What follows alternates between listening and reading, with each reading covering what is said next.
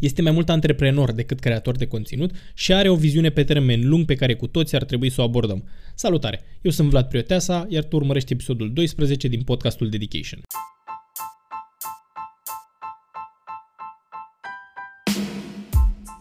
Invitatul de astăzi este Angel Ruja, dar cei mai mulți îl cunoașteți ca și Angel Fitness, cel mai relevant și consacrat YouTuber de fitness din România. Discut cu el în episodul de astăzi despre cum și-a construit el comunitatea pe YouTube, cum a reușit să o monetizeze și ce sfaturi ar da cuiva care începe un canal de YouTube astăzi. Ajungem să discutăm și despre antreprenoriat, viitorul antreprenoriatului, ce planuri are el de viitor și puțin despre cripto. Cam atât. Eu vă las să ascultați. Enjoy!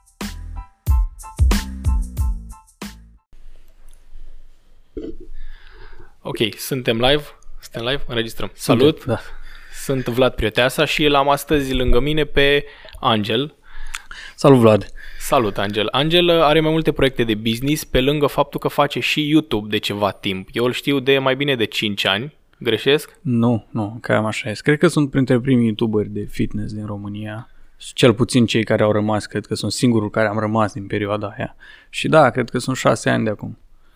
Eu te știu de atunci și a, începusem să te urmăresc că, în ideea că vreau să fac și eu fitness. Eu făceam atunci uh, liceul de sport, am terminat liceul de sport, am venit la București cu gândul să mă scriu la facultatea de Kineto.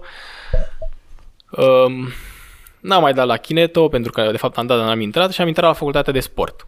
Am zis, uh, în timpul facultății am făcut și Uh, cursul de fitness și am zis că asta vreau să fac. Eu te urmăream de atunci, știam, uh, mai era și încă un băiat Alpha Buddies, nu știu dacă mai face, și am zis că oamenii ăștia vreau să fiu. Cum, uh, cum ai ajuns să faci YouTube? Atunci nu era în trend.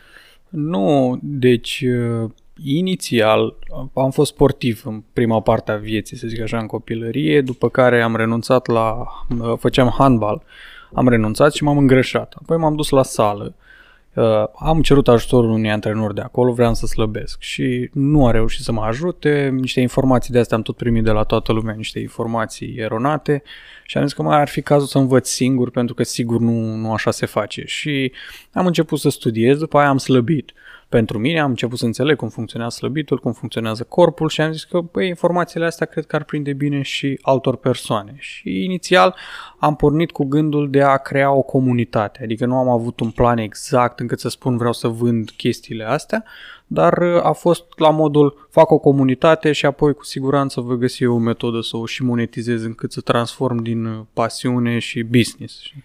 Deci aveai, aveai de pe atunci viziunea asta de business, de a face... Da, da. I-am și spus uh, Alexandre, care pe atunci era prietena mea și acum e soția mea, uh, i-am spus că îmi dau șase luni. Dacă în șase luni nu văd un progres considerabil în partea asta de YouTube, am început YouTube-ul și am început și o pagină de Facebook atunci, în același timp.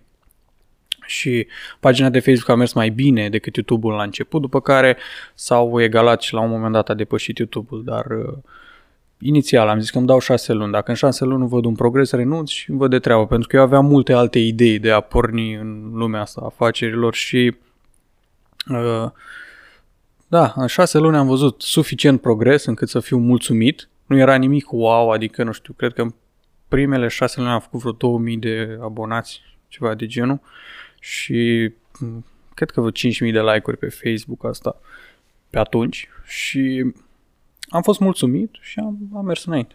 Acum ai depășit 100 de mii de abonați și Facebook-ul nu mai e locul în care să-ți creezi o comunitate atât de puternică. Poate grupurile de Facebook. Așa este, pagina de Facebook, deci am dus-o de la până la 100 de mii de like-uri. După care am văzut pe atunci deja a început să-și piardă din rici și nu, nu i-a mai dat, nu i-a mai dat importanță, adică o țin strict pentru a share chestii sau așa, dar într-adevăr Facebook-ul ca și media pentru o firmă nu prea mai are logică așa mult. Dar uh, YouTube-ul a crescut, a ajuns pe la 175-176 de mii de abonați. Da, și ești, exact cum ai spus și tu, printre, poate dacă nu singur care a rămas din perioada aia, dar ești și cel mai mare, eu n-am verificat sincer să fie asta. Cel mai mare, da. Cel, cel deci canalul a fost cel mai mare de la începuturi până acum a rămas cel mai mare în continuare. Ce îmi place mie e că eu am observat chestia asta. Sunt canale de YouTube, sunt canale, sunt uh, conturi de social media care depășesc un milion sau depășesc 5-600 de mii.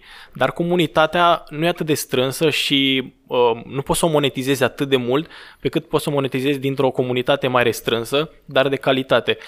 Și vreau să te întreb aici, uh, cum ai, sau dacă ar fi să începi acum din nou, cum ai, uh, care ar fi primul lucru la care te-ai gândit să creezi o comunitate de calitate? Deci trebuie să înțelegi, sau ascultătorii trebuie să înțeleagă că nu urmăritorii contează. Am făcut această tranziție acum ceva timp, pentru că inițial, când vrei să crești o comunitate, tinzi să uh, faci lucruri care crezi că vor prinde, care vor fi virale sau care vor, îți vor aduce popularitate. Dar uh, acei oameni nu sunt neapărat clienții tăi. Tu trebuie să te gândești care sunt clienții tăi. De aici trebuie să pleci. Cam către cine mă adresez eu. Dacă persoana ta de uh, interes este clientul tău ideal, este la 35 de ani ocupat, poate are un business, poate are un job mai înalt, cel mai probabil nu se va uita pe TikTok, de exemplu, știi? Și atunci clar tu poți să ai un milion de follower pe TikTok și să nu, să nu se convertească în ce vrei tu să faci exact. Dar uh, și am făcut tranziția asta, uh, cred că acum 3 ani, când am renunțat să mai fac conținut de fapt acum 2 ani. Am renunțat să mai fac conținut care prinde și am făcut conținut care cred eu că este de interes pentru clienții mei. Și de atunci a fost, pe partea de business a fost o creștere semnificativă, deși pe partea de media a scăzut. Adică Înțeleg. nu am mai prins la fel de mult pe YouTube, de exemplu, ca și vizualizări sau așa, dar în schimb oamenii care mă urmăresc prind încredere în, în ceea ce spun și mă ajută mai mult.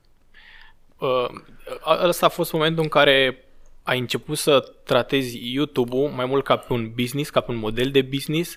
Adică înțeleg că vreau să-l monetizezi de la început, dar... Uh, mai tot timpul am încercat să fac ceva și din asta, adică ca și idee, am început businessul la 18 ani și de atunci am reușit să-l monetizez într-o formă sau alta, dar înveți pe parcurs, știi? Și inițial am crezut că mai mult este mai bine, adică mai mult eu așa vedeam, mai mult rici, mai multe vizualizări, mai mulți potențial clienți, dar nu este așa.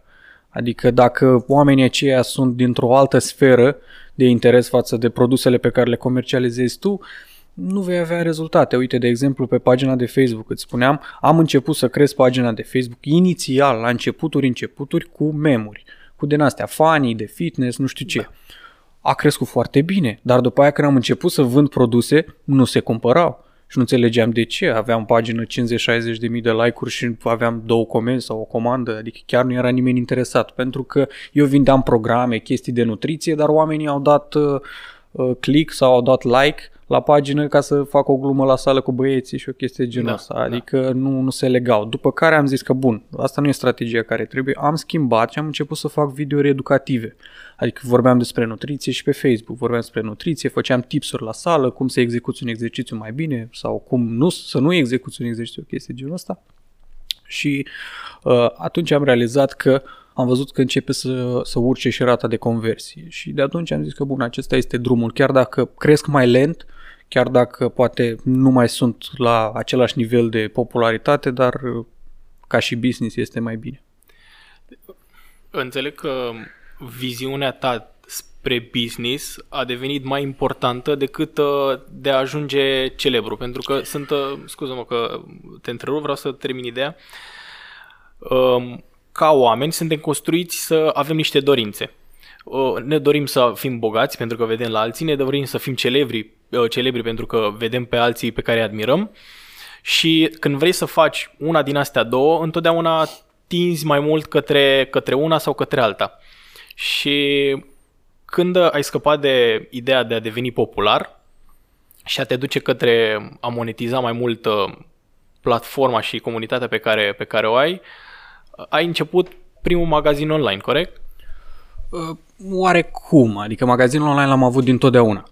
Dar să meargă mai mult ca o afacere, da, așa a fost. Adică eu magazinul online l-am deschis la un an de când am făcut uh, canalul de YouTube. Deci hmm. l-am de 5 ani. Practic firma mea a fost înregistrată în 2014.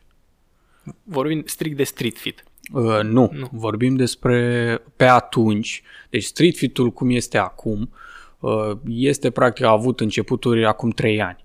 Uh, firma de, pe care am început-o prima și prima dată sau activitatea pe care am avut-o prima și prima dată a fost la 18 ani, am început să vând programe de antrenament online. Și asta a fost primul magazin online, făcusem eu un mic site, nu știu ce. După care am adus niște haine din afară, le-am imprimat eu, mi-am făcut uh, plecase ca și street feed, dar nu avea denumirea asta, era uh, sub forma de Fitness Nation, care în continuare a rămas brandul meu.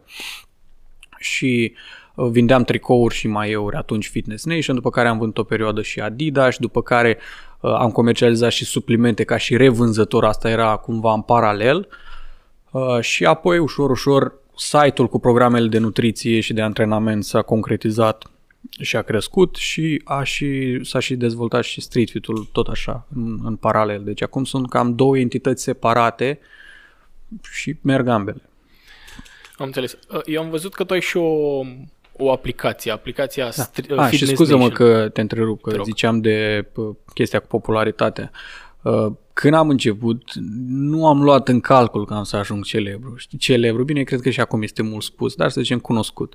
Uh, nu am luat în calcul și să știi că vine cu plusuri și cu minusuri. Adică este bine și este un sentiment plăcut când te recunoaște lumea pe stradă și să zicem salut, te urmăresc și așa mai departe, dar în același timp ești și urmărit tot timpul, ești sub... Uh, și eu sunt un tip în general mai privat, adică pe Facebook-ul meu personal n-am mai postat de vreo 5 ani, uh, în general nu prea postez chestii din lifestyle-ul meu, Uh, și nu am ținut niciodată la chestia asta foarte mult, adică să ajung foarte celebru, să vadă lumea ce fac eu sau ce îmi cumpăr eu. Nu am avut chestia asta, tocmai de asta am, am făcut tranziția destul de ușor. Când am înțeles că este mai bine să fac lucrurile astea pentru business, am renunțat imediat. Exact, asta vreau să zic și eu. Cred că de asta ți-a și fost mai ușor să treci în, în, în sfera asta.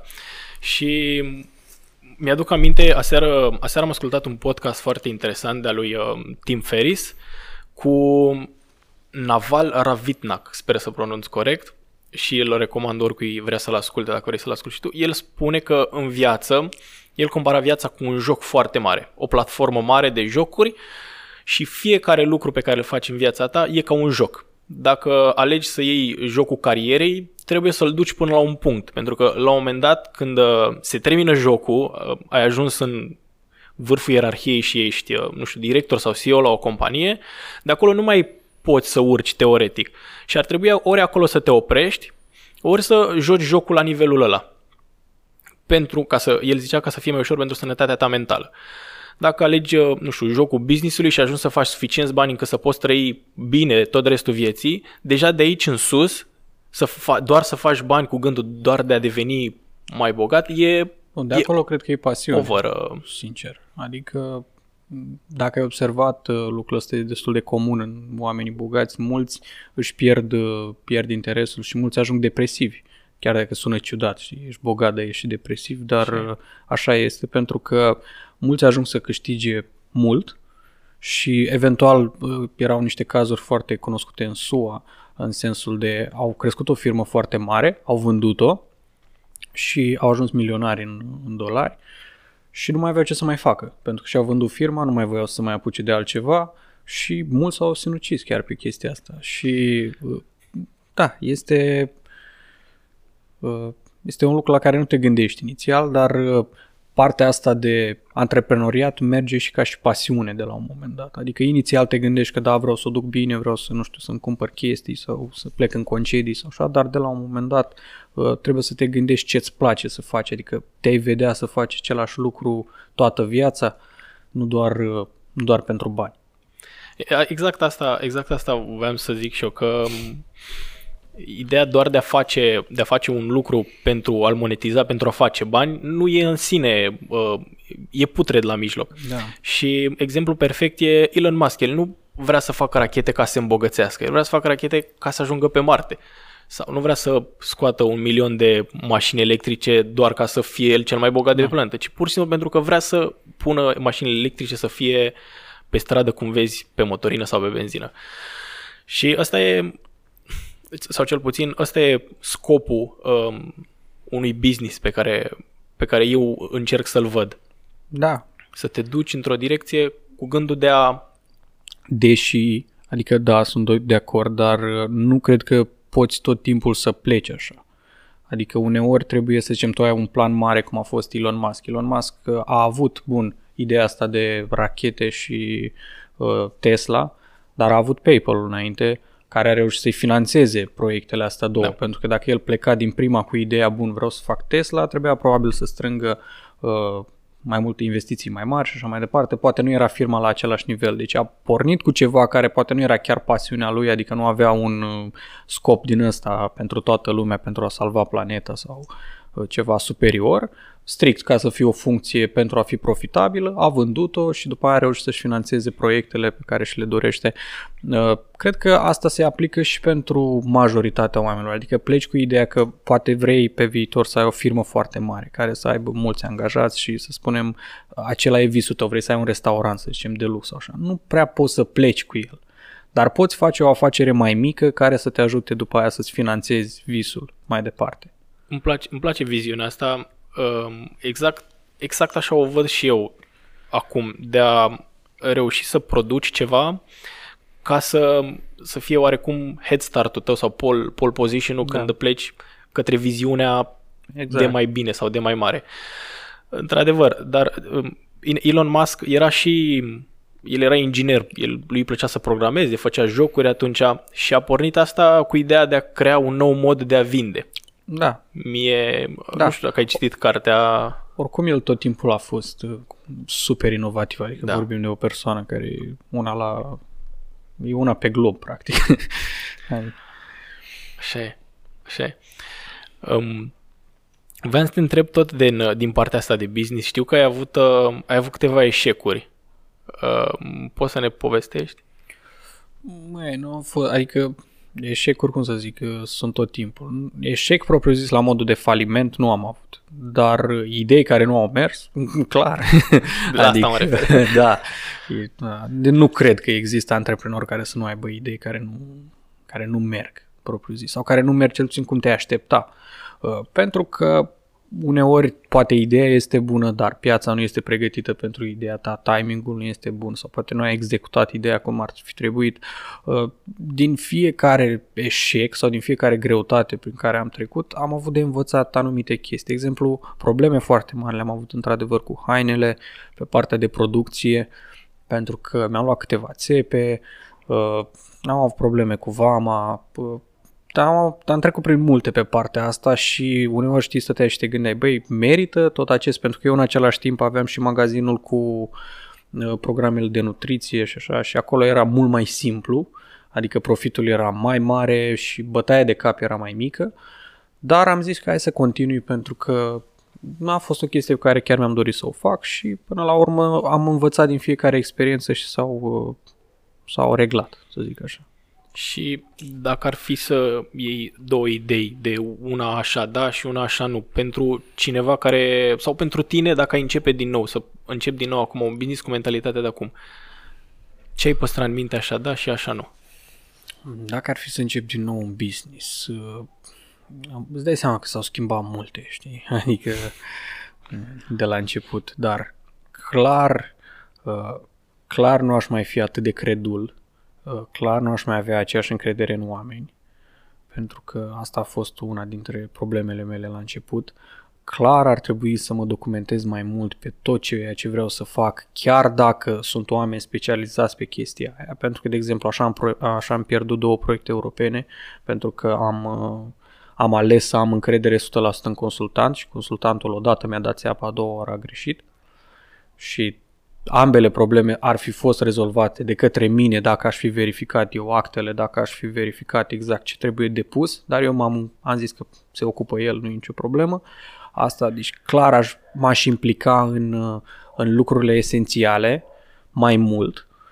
Uh, clar, cred că aș angaja mai repede pentru că am mers o foarte, foarte lungă perioadă de timp singur, pentru că eram tot timpul, simțeam că parcă nu am suficienți bani să angajez pe cineva sau cine știe dacă îl angajez acum și merge doar 2-3 luni și apoi nu mai am bani să-l plătesc și mă simțeam prost și, uh, și am tot amânat uh, angajările, să zic așa, până m-am simțit super confortabil ca să angajez pe cineva, ceea ce din nou a fost o greșeală pentru că mi-a luat foarte mult din timpul de creație.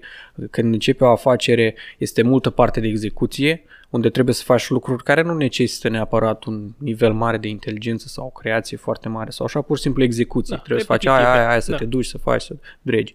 Acelea ți iau foarte mult timp și dacă vrei să le faci singur și pe acelea și partea de viziune a firmei, să dezvolți, să stai să te gândești oare ce trebuie să fac, next step și așa pasul următor, ce ar trebui să fac pe marketing, ce ar trebui să fac, adică lucruri mai importante pentru afaceri.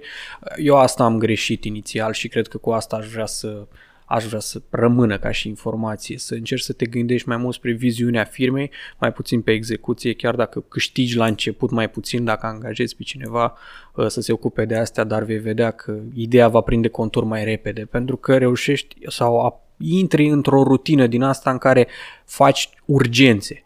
Eu intram în punctul în care mă trezeam de dimineață, aveam urgențe până se termina ziua.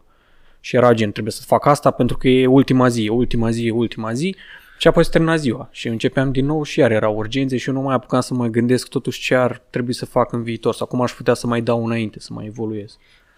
Uh, am, uh, am auzit o, o idee de, de la Andrei Piti și am urmărit un, uh, un interviu cu el și el spunea că la un moment dat, sau la un moment dat, ideal ar fi ca antreprenorul sau cel care conduce business-ul să, să aibă o viziune de asta de, de artist, ca să zic așa.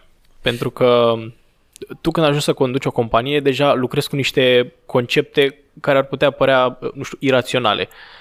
Sau uh, nu găsesc acum exact cuvântul, dar uh, în loc să te concentrezi pe produse sau pe, pe, pe livrarea produselor, pe lucruri fizice de făcut acum, uh, el spunea că ideal ar fi să te gândești pe cum o poți îmbunătăți la nivel, nu știu, poate și cel mai mic lucru în livrarea produsului respectiv. Nu exact să pui mâna și să faci, exact. ci doar să te gândești, să-ți imaginezi, să lucrezi continuu cu mintea în direcția asta. Da, cred că asta ar trebui să fie viitorul, adică fiecare antreprenor ar trebui să ajungă în punctul în care doar el este viziunea sau el face planul și nu, și nu execuția. Asta ar fi ideal, cred că, pentru toată lumea.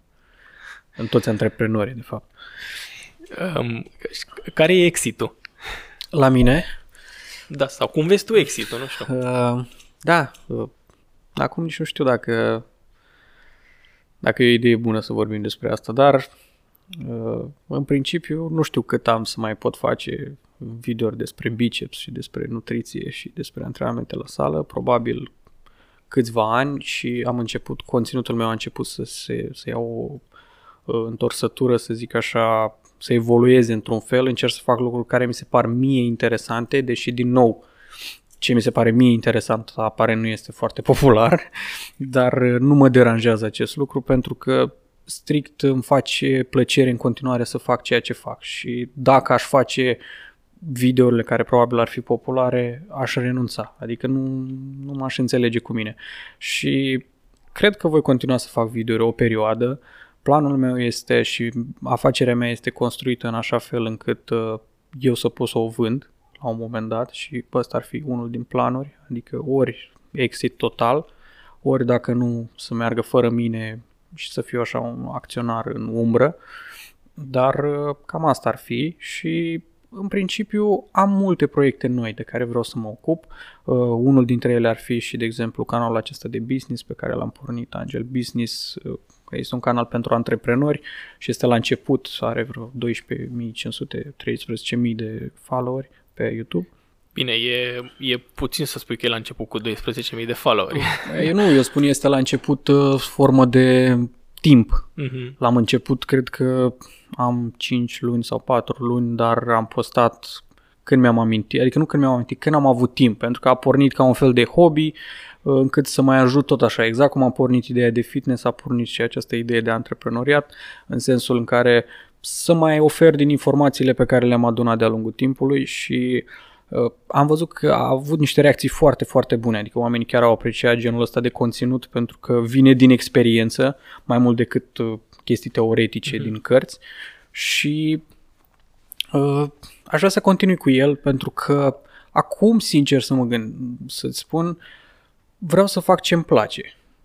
Știi? Normal. Nu mă văd să stau degeaba, pentru că nu, nu pot, nu mi este în fire. De exemplu, chiar vorbeam cu Alexandra, am zis că o zi, efectiv o zi în care să nu fac nimic de dimineață până seara, cred că nu am mai avut de jumătate de an.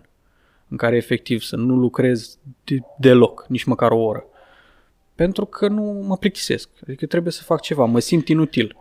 Și, Asta e. Da, și trebuie să fac ceva. Adică ieri, de exemplu, uh, am fost prins și am stat vreo jumătate de zi, am stat, am vrut să mă relaxez pentru că am avut niște lucruri și pe la finalul zilei eram, nu, am- mă simt prost deja, adică mă simțeam inutil și am zis că nici nu pot să mă stresez să fac lucruri care nu-mi plac și încerc tot timpul să-mi găsesc proiecte noi care mi se par interesante. Pro- Una din problemele mele în general este că mă plictisesc repede și trebuie să schimb domeniul, să schimb proiectele, să am alte viziuni și am zis că am să merg așa, dintr-una într-alta, exact cum, uh, cum mă ghidează dorința.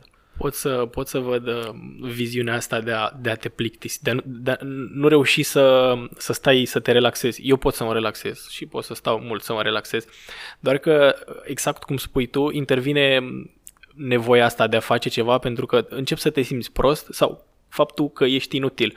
Dar, de fapt, nu ești inutil, pentru că atunci când obosești din, uh, din a face un lucru repetitiv, faptul că te retragi îți dă și o viziune de ansamblu și îți relaxează și mintea, ți-o pregătește pentru alte idei sau, nu știu, viziuni viitoare. Asta clar, dar asta, adică eu văd și relaxarea asta în două feluri, adică este relaxarea unde stai și te uiți pe Netflix, de exemplu, sau stai și vezi un lucru prostesc și nu se întâmplă cu nimic în timpul ăla efectiv, adică poate zâmbești de două ori la un serial sau chestii de asta, dar nu ieși cu nimic bun și este poate și partea aia de relaxare în care, nu știu, îți eliberezi mintea complet, te relaxezi, poate ai o zi în care faci o plimbare pe munte, poate citești vreo două, trei ore în ziua respectivă și atunci cred că îți lași creierul să devină creativ din nou. Mie, pe- cel puțin mie, atunci îmi vin cele mai uh, interesante idei.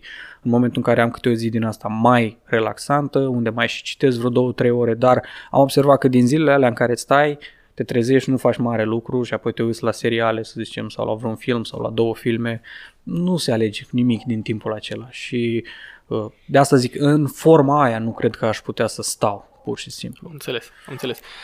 Apropo de idei, mie îmi place foarte mult ideea asta de idei. Uh, Podcastul se numește Dedication și eu îl promovez ca locul în care discut idei cu oamenii. Um, ai un videoclip pe, pe Angel Business, pe unul din canalele de YouTube, de ce să renunți la ideile bune. Da. Și eu mi-am notat, uh, mi-am notat titlul ăsta și voiam să te întreb pe el de ce trebuie să renunți la ideile bune. Ca să faci timp pentru ideile foarte bune. pentru că, deci dacă ești genul de antreprenor creativ care are idei, cel mai probabil vei avea mai multe idei decât timp și mai multe idei decât bani de finanțare și mai multe idei decât capacitatea ta de a te ocupa de acele idei. Și la un moment dat trebuie să ajungi într-un, să ai un sistem de sortare.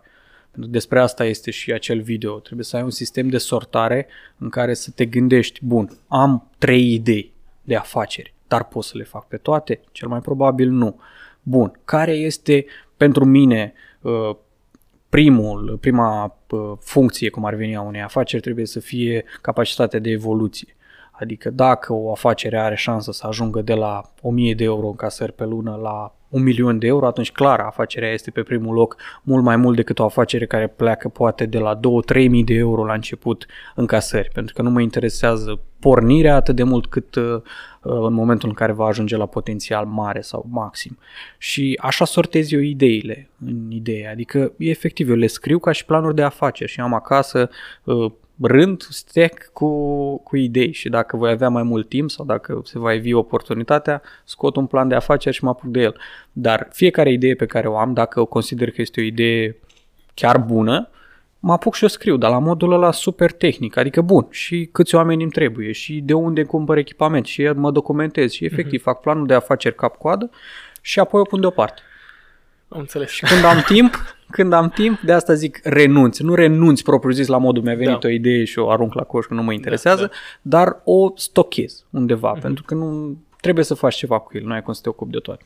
Corect. Um, îmi place ideea asta și e destul de la fileu pentru că faptul că tu vezi lucrurile pe termen lung e un lucru pe care cred că toți ar trebui să-l facem, pentru că viziunea pe termen lung duce la uh, afaceri pe termen lung și um, cum să networking-ul dintre oameni da. legăturile dintre oameni pe termen lung. Și astea sunt cele mai, cele mai utile. Pentru că știi cum e succesul de peste noapte. Tu ai succes peste noapte. Da, de cât timp? Da, da, da. De da. cât timp? Da, probabil pentru cine, să zicem, află de mine pentru prima dată pe acest podcast, probabil zice, a, s-a apucat și el sau a fost o chestie, a prins valul cu YouTube-ul. Exact, exact. Eu n-am prins niciodată valul, la mine a fost o creștere, deci efectiv am crescut câte 1000, 2000, 3000 de abonați pe lună, în fiecare lună, timp de 6 ani. Și așa s-a ajuns la numărul ăsta. Adică nu am avut niciodată o perioadă în care, bun, am explodat 50 de mii și, nu știu, a fost viral sau ceva. Nu, la mine efectiv a fost exact ca într-o afacere. Pentru că așa am și tratat-o. Am crescut treptat, exact cum trebuie. Treptat, ușor, ușor și cred că dacă nu ai această viziune pe termen lung, te învârți în jurul cozii. Pentru că nu știi exact în ce direcție să o, să o apuci în momentul în care ai mai multe variante. Pentru că eu tot timpul, în momentul în care se ivește o bifurcație în decizii, știi, și să o iau stânga sau să o iau dreapta. Dacă am viziunea în față, știu unde trebuie să ajung. Dacă nu, te gândești, oare am făcut uh, ce trebuia, oare am mhm. luat decizia bună. Dacă ai planul final, cred că este mult mai ușor să faci uh, pașii din urmă, să vezi după aia ce ar trebui să faci ca să ajungi acolo. Dar dacă nu ai un gol final, nu știu. Pe ce perioade să faci tu planurile astea? În primul rând pe un an, asta prima dată, pe 10 ani l-am cel pe plan personal, să zic așa, adică cum aș vrea să arate viața mea. În 10 ani nu este atât de specific pe business, pentru că e greu să aproximez cam cum va evolua lumea în următorii 10 ani, uh, dar pe partea de uh, stil de viață și de cum aș vrea să fie, uh, l-am pe 10 ani, iar pe afaceri pe un an și pe 5 ani. Un an, 3 ani, 5 ani. Cam asta ar fi ce vreau să fac și ce proiecte vreau să fac. Dar uh, Uh, având în vedere că este o perioadă tumultoasă, ar trebui revizuit, sau proiectele ar trebui revizuite cam la 3-6 luni. Adică la, cam la 6 luni eu mai trec o dată prin planurile mele și mă uit, băi, ce mi-am propus mai este realizabil sau uh, se poate și mai bine sau poate chiar am îndeplinit până acum sau și mi-adaptez un pic planul. Adică este într-o continuă mișcare. Am citit uh, mai de mult o carte care avea acest concept care uh, se numea pivotare sau uh, schimbare și mi-a rămas în minte de atunci. Adică tot timpul trebuie să treci printr-un un ciclu de învățare. Practic îți încerci o idee, vezi dacă a mers, analizezi rezultatele și apoi pivotezi sau schimbi cu totul. Și cu cât ai mai multe cicluri din acestea, cu atât vei învăța mai multe chestii și uh, tot timpul merg pe ideea asta. Bun, analizezi o idee. A mers, nu a mers. Nu trebuie să te atașezi așa de tare de o idee sau de un plan sau vrei să faci niște videouri pe YouTube și ai un anumit subiect și vezi că nu prea prinde, nu trebuie să te atașezi de el, adică poți să schimbi, să pivotezi sau chiar să schimbi de tot și să mergi pe altă idee. Uh, de multe ori este suficient să pivotezi, adică poate doar ceva din ce ai făcut nu a fost chiar bine și trebuie un pic ajustat, dar dacă nu treci prin acest proces de analiză constant, nu, nu cred că vei avea rezultate. Ce să mai, ai, ai atins toate punctele uh, aici în ideea asta, dar uh, ce vreau să te mai întreb e tot legat de business lăsând tot ce am discutat până acum deoparte și e ca și cum am deschide un subiect nou. Okay. Dacă ar fi acum cu și cu pandemia și cu tot, okay. ce fel de business ai începe? Ar fi un business în servicii, în producție, în digital? În... Cum e lumea acum? Cum o vezi tu că, că o să evolueze? Adică... Uh, acum clar aș începe un, uh, un business online, asta clar. Adică pentru că este foarte instabilă situația offline, adică ești închis, mâine ești deschis, apoi iarăși închis. Uh, clar un business online.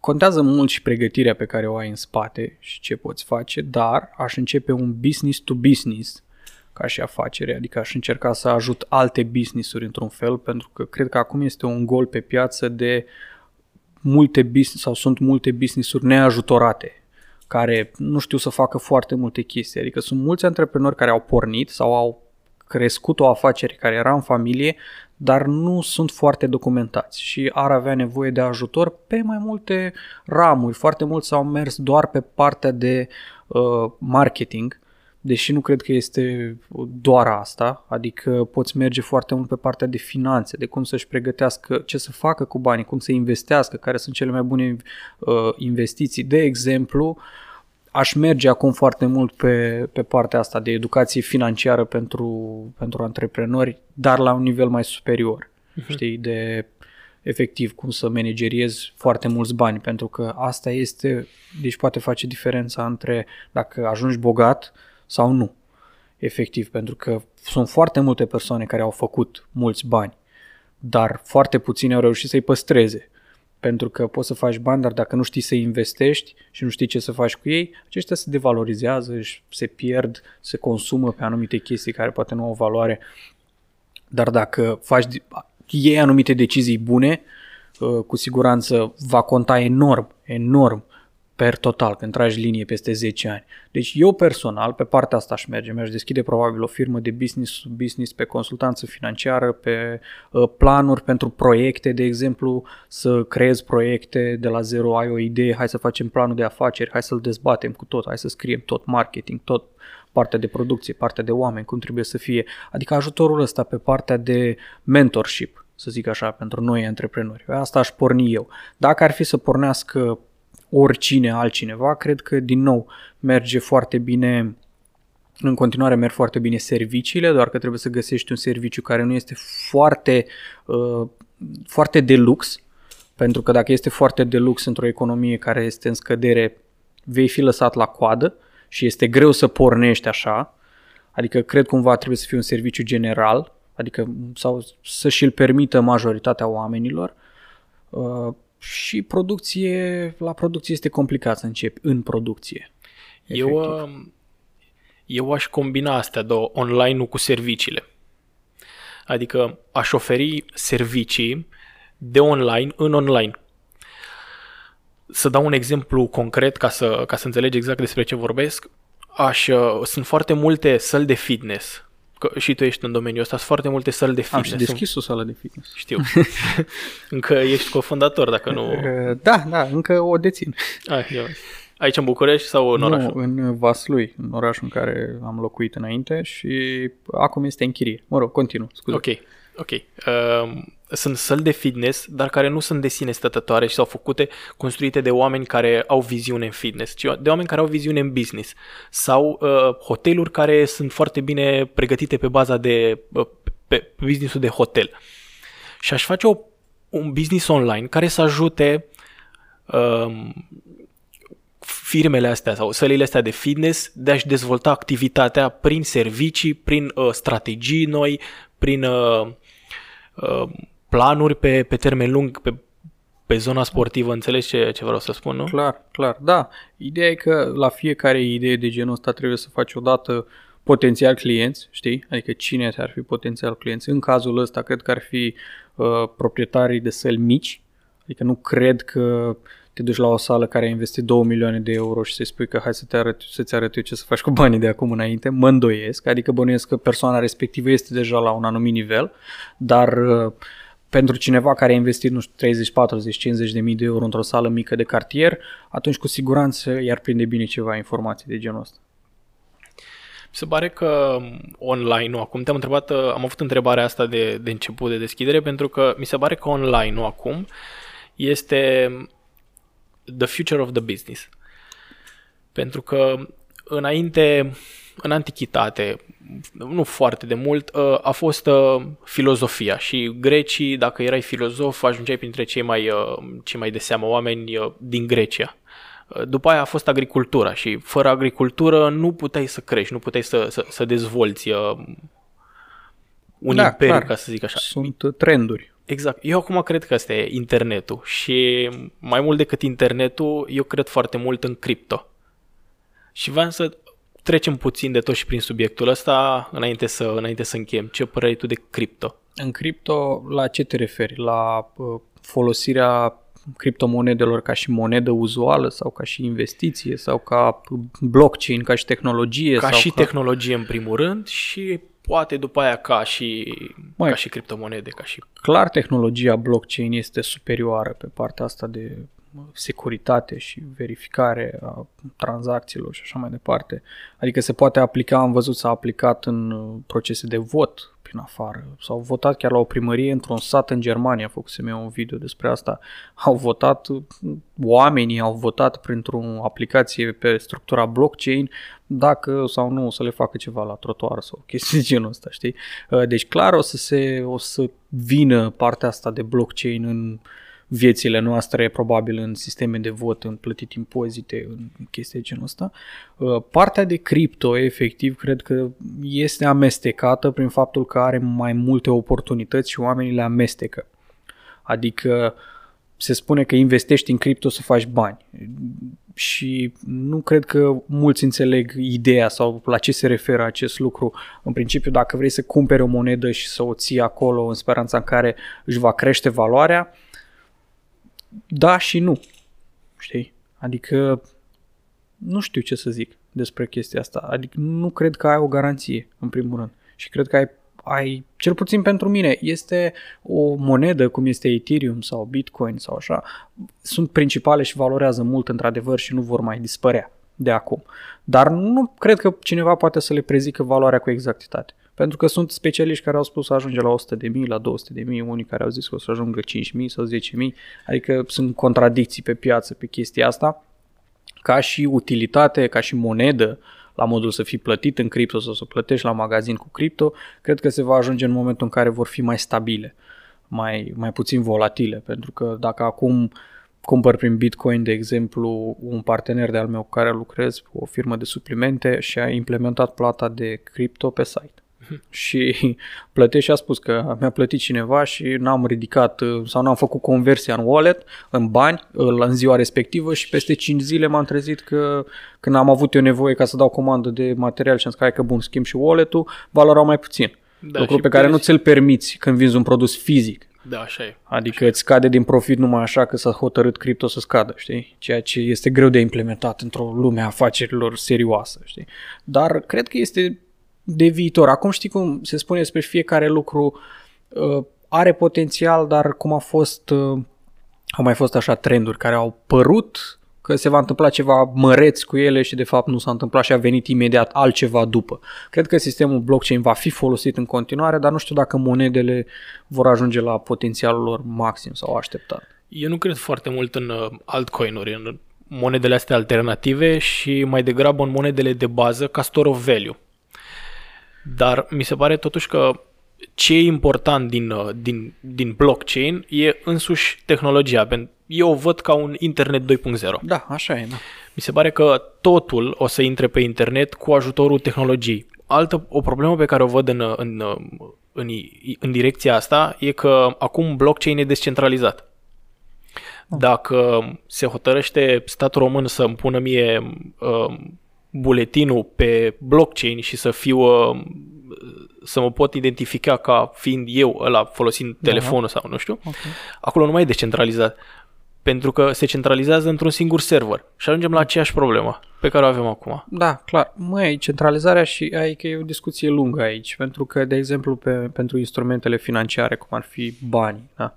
cash-ul sau monedele, dacă vreți să le numim așa, uh, rezervele sau băncile mondiale și băncile naționale au acest control de a printa, unele au, de exemplu, zona euro are, dolarul are, uh, România poate să printeze lei. Și au aceste două instrumente de a printa mai mult și de a impune mai mulți bani, de a băga mai mulți bani pe piață sau de a reduce sau a mări uh, dobânzile da, la, la care se împrumută bani. Aceste două instrumente au fost tot timpul de folos pentru a regla economia și pentru a ajusta economia. Ele nu sunt rele, dar exact ca orice lucru, dacă nu e folosit cum trebuie, știi? Adică poate să fie și dăunător, cum s-a întâmplat cu, de altfel cu toate. Adică dacă ne uităm și analizăm uh, toate marile imperii, să spunem așa, sau conduceri, puteri din ultimii 500 de ani, uh, toți au avut cam o o perioadă de ascensiune de 80-90, după care s-au dus în cap. Deci cred că acum este rândul SUA să scadă din ce am văzut, pentru că politicile lor financiare în ultima, în ultima perioadă au fost, nu știu, super dezorganizate, sau nu dezorganizate, dar uh, păguboase. Efectiv, au, au ajuns într-un mod disperat în care îi printează doar ca să-și, să se întrețină. Și uh, tot, tot în SUA, tot varianta asta de, de business acolo, am văzut că acum 2 ani, cred, că, sau acum 3 ani, când a început China să prindă așa un pic de, de mai mult curaj pe piața mondială, au scos... Uh, uh, uh, hai să reformulez din nou, pentru că mi-a pierdut ideea. Înainte, în America, monopolul era interzis. Da. Și acum nu mai este. Uh, în teorie, ei au într-un fel un fel de Consiliu Concurenței, cum avem și noi, dar uh, în momentul în care oricum o afacere de acum din SUA, adică vorbim de Facebook, vorbim de Google, nu mai este de America, este o afacere globală. Adică e greu să mai, mai controlezi genul ăsta de afaceri. Și până la urmă urmei, monopolul este, era interzis, dar uh, de ce? Adică dacă o firmă crește atât de mult încât a acaparat toată piața, cu ce este ea vinovată? Păi este vinovată, pentru că la un moment dat, după ce crești suficient de mult cât poți să influențezi piața, poți să influențezi piața în favoarea ta. Asta da, dar în același timp uh, asta este, știi?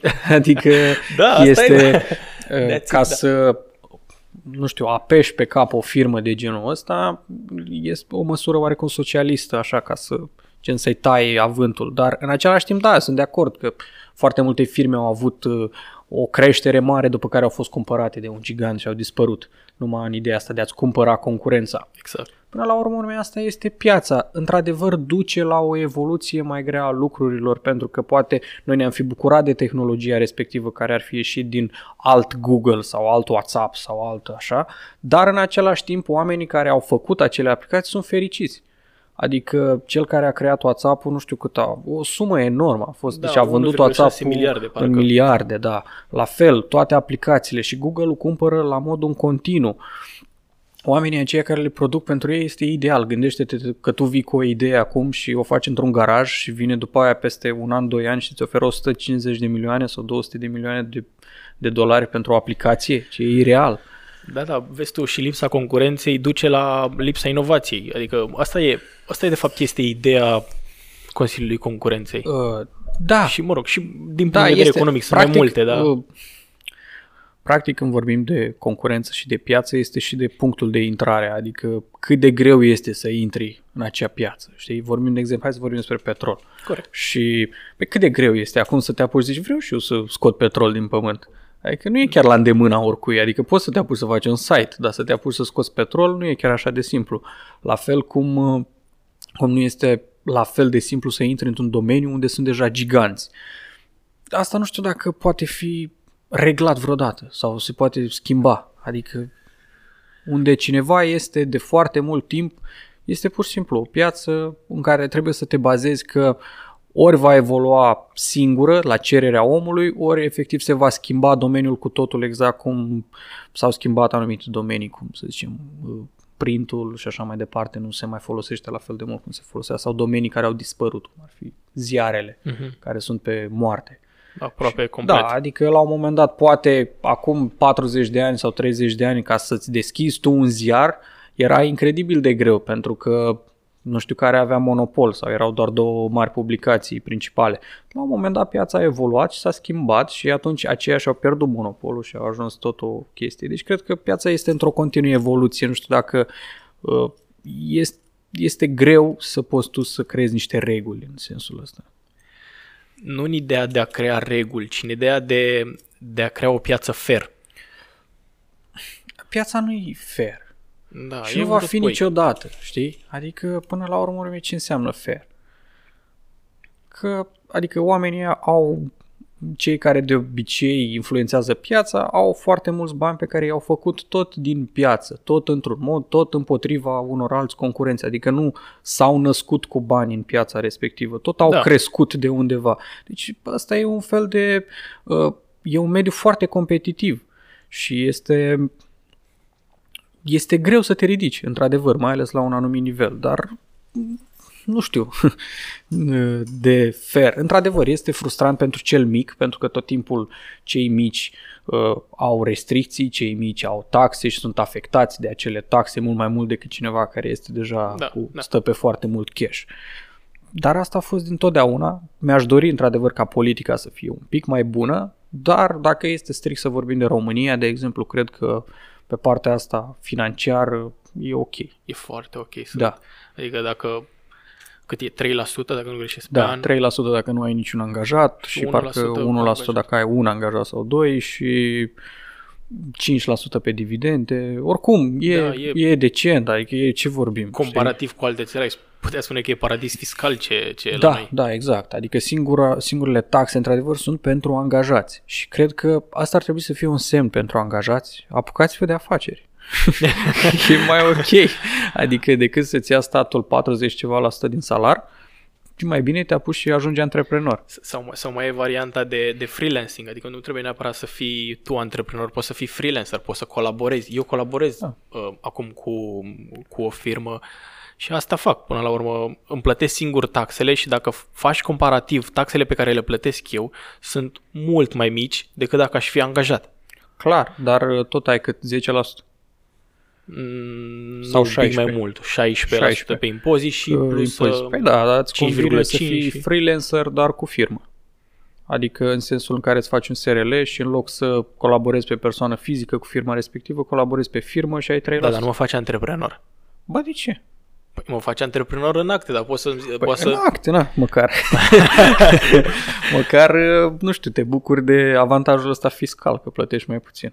Da, vezi că și aici am întâlnit, uh, am întâlnit oameni cărora le e teamă de a-și începe o de a-și deschide o firmă, chiar și de a colabora direct cu, cu firma care îi angajează.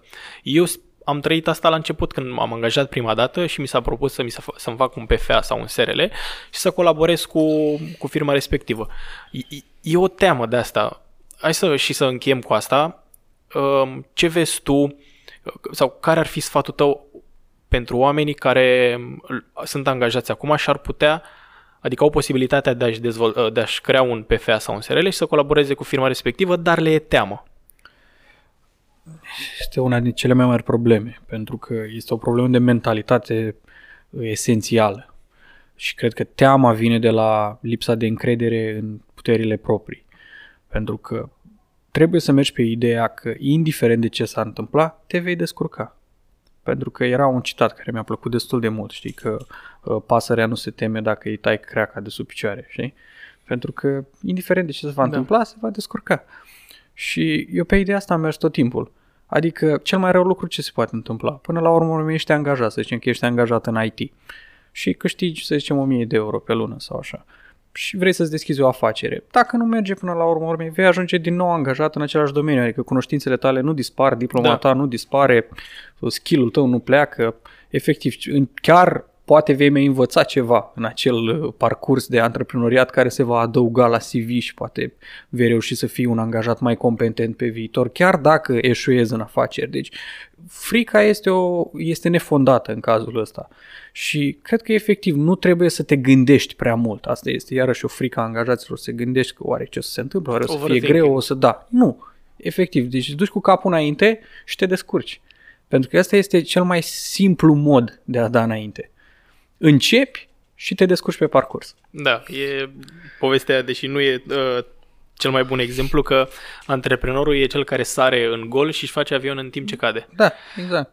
Deci, ai fi surprins cât de creativ poți fi și cât de ce idei îți vin și cât de muncitor ești și ce energie ai în momentul în care este necesar. Deci, pentru că în Normal. momentul în care stai în casă și te gândești, bă, ce bine aș fi, de eu sunt angajat, mă uit la un serial, ar fi bine așa să am o afacere, nu ai nicio tragere de inimă.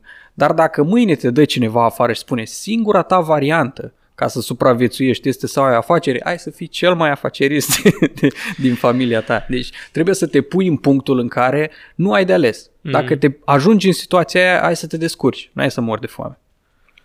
Așa, așa, am, așa am gândit și eu, că te bagi, te bagi un pic cu capul înainte și n-ai, trebuie să o ieși de acolo cu... trebuie să o rezolvi cumva. Măi, măcar ești cu lecții, știi? Adică poate dacă nu ești cu bani, ești cu lecții. Gândește că printre primele mele experiențe nu au fost cu foarte mulți bani sau, din nou, să fi avut vreun boom extraordinar. Am avut uh, lucruri care au mers, lucruri care nu au mers, dar din fiecare înveți ceva.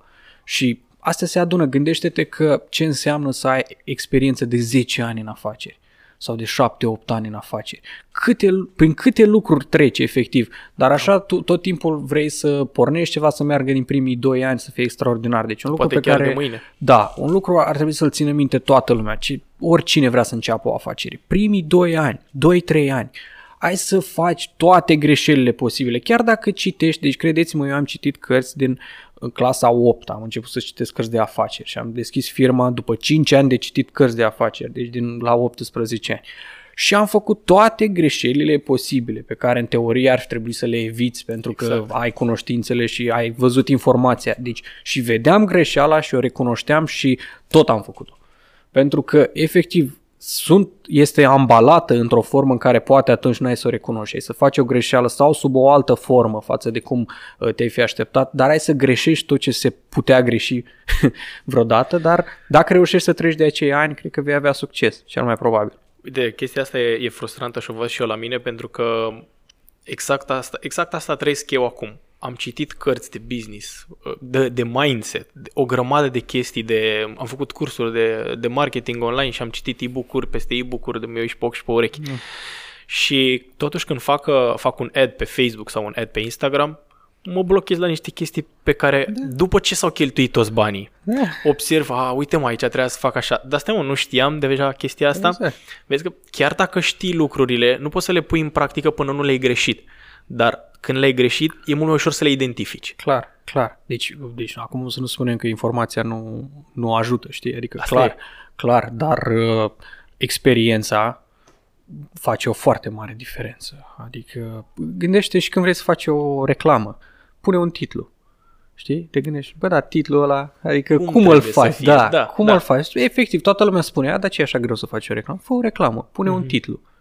Ce titlu pui? Uneori stai și te gândești o oră la un titlu și nu și nu-ți vine practic o idee super bună, Da. pentru că trebuie să tot timpul trebuie să optimizezi lucrurile astea și le optimizezi doar prin experiență, Experiență. și doar prin ciclul ăsta de învățare și ajustare și schimbare.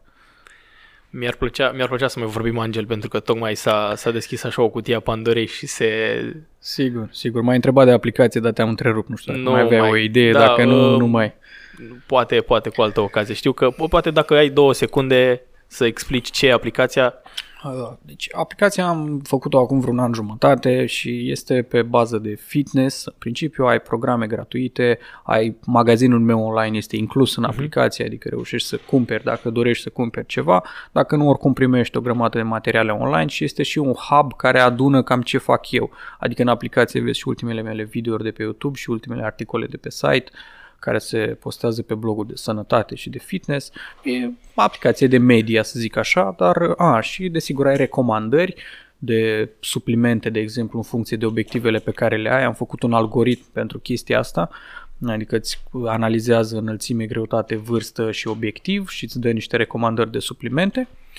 După care uh, este un calculator de calorii care îți calculează de câte calorii ai nevoie și de ce macronutrienți ai nevoie în funcție din nou de obiective și de măsurătorile tale. Și cam asta ar fi calculator pe care cred că am, am supărat vreo două firme de IT pe, pentru a reuși acel calculator. cum te găsește lumea online? Angel Fitness. Angel Fitness peste tot. Angel Fitness peste tot sau site-ul uh, principal este fitness-nation.ro Mulțumesc, Angel. Mulțumesc și eu. O zi bună. La fel, spor. Nice. Nu uita să te abonezi și să share cu prietenii tăi acest episod dacă l-ai găsit folositor. Dacă asculti de pe Apple Podcast, acolo poți oferi și un rating care ne ajută să creștem acest proiect și să aducem mai mulți oameni cu care să discutăm. Mulțumesc!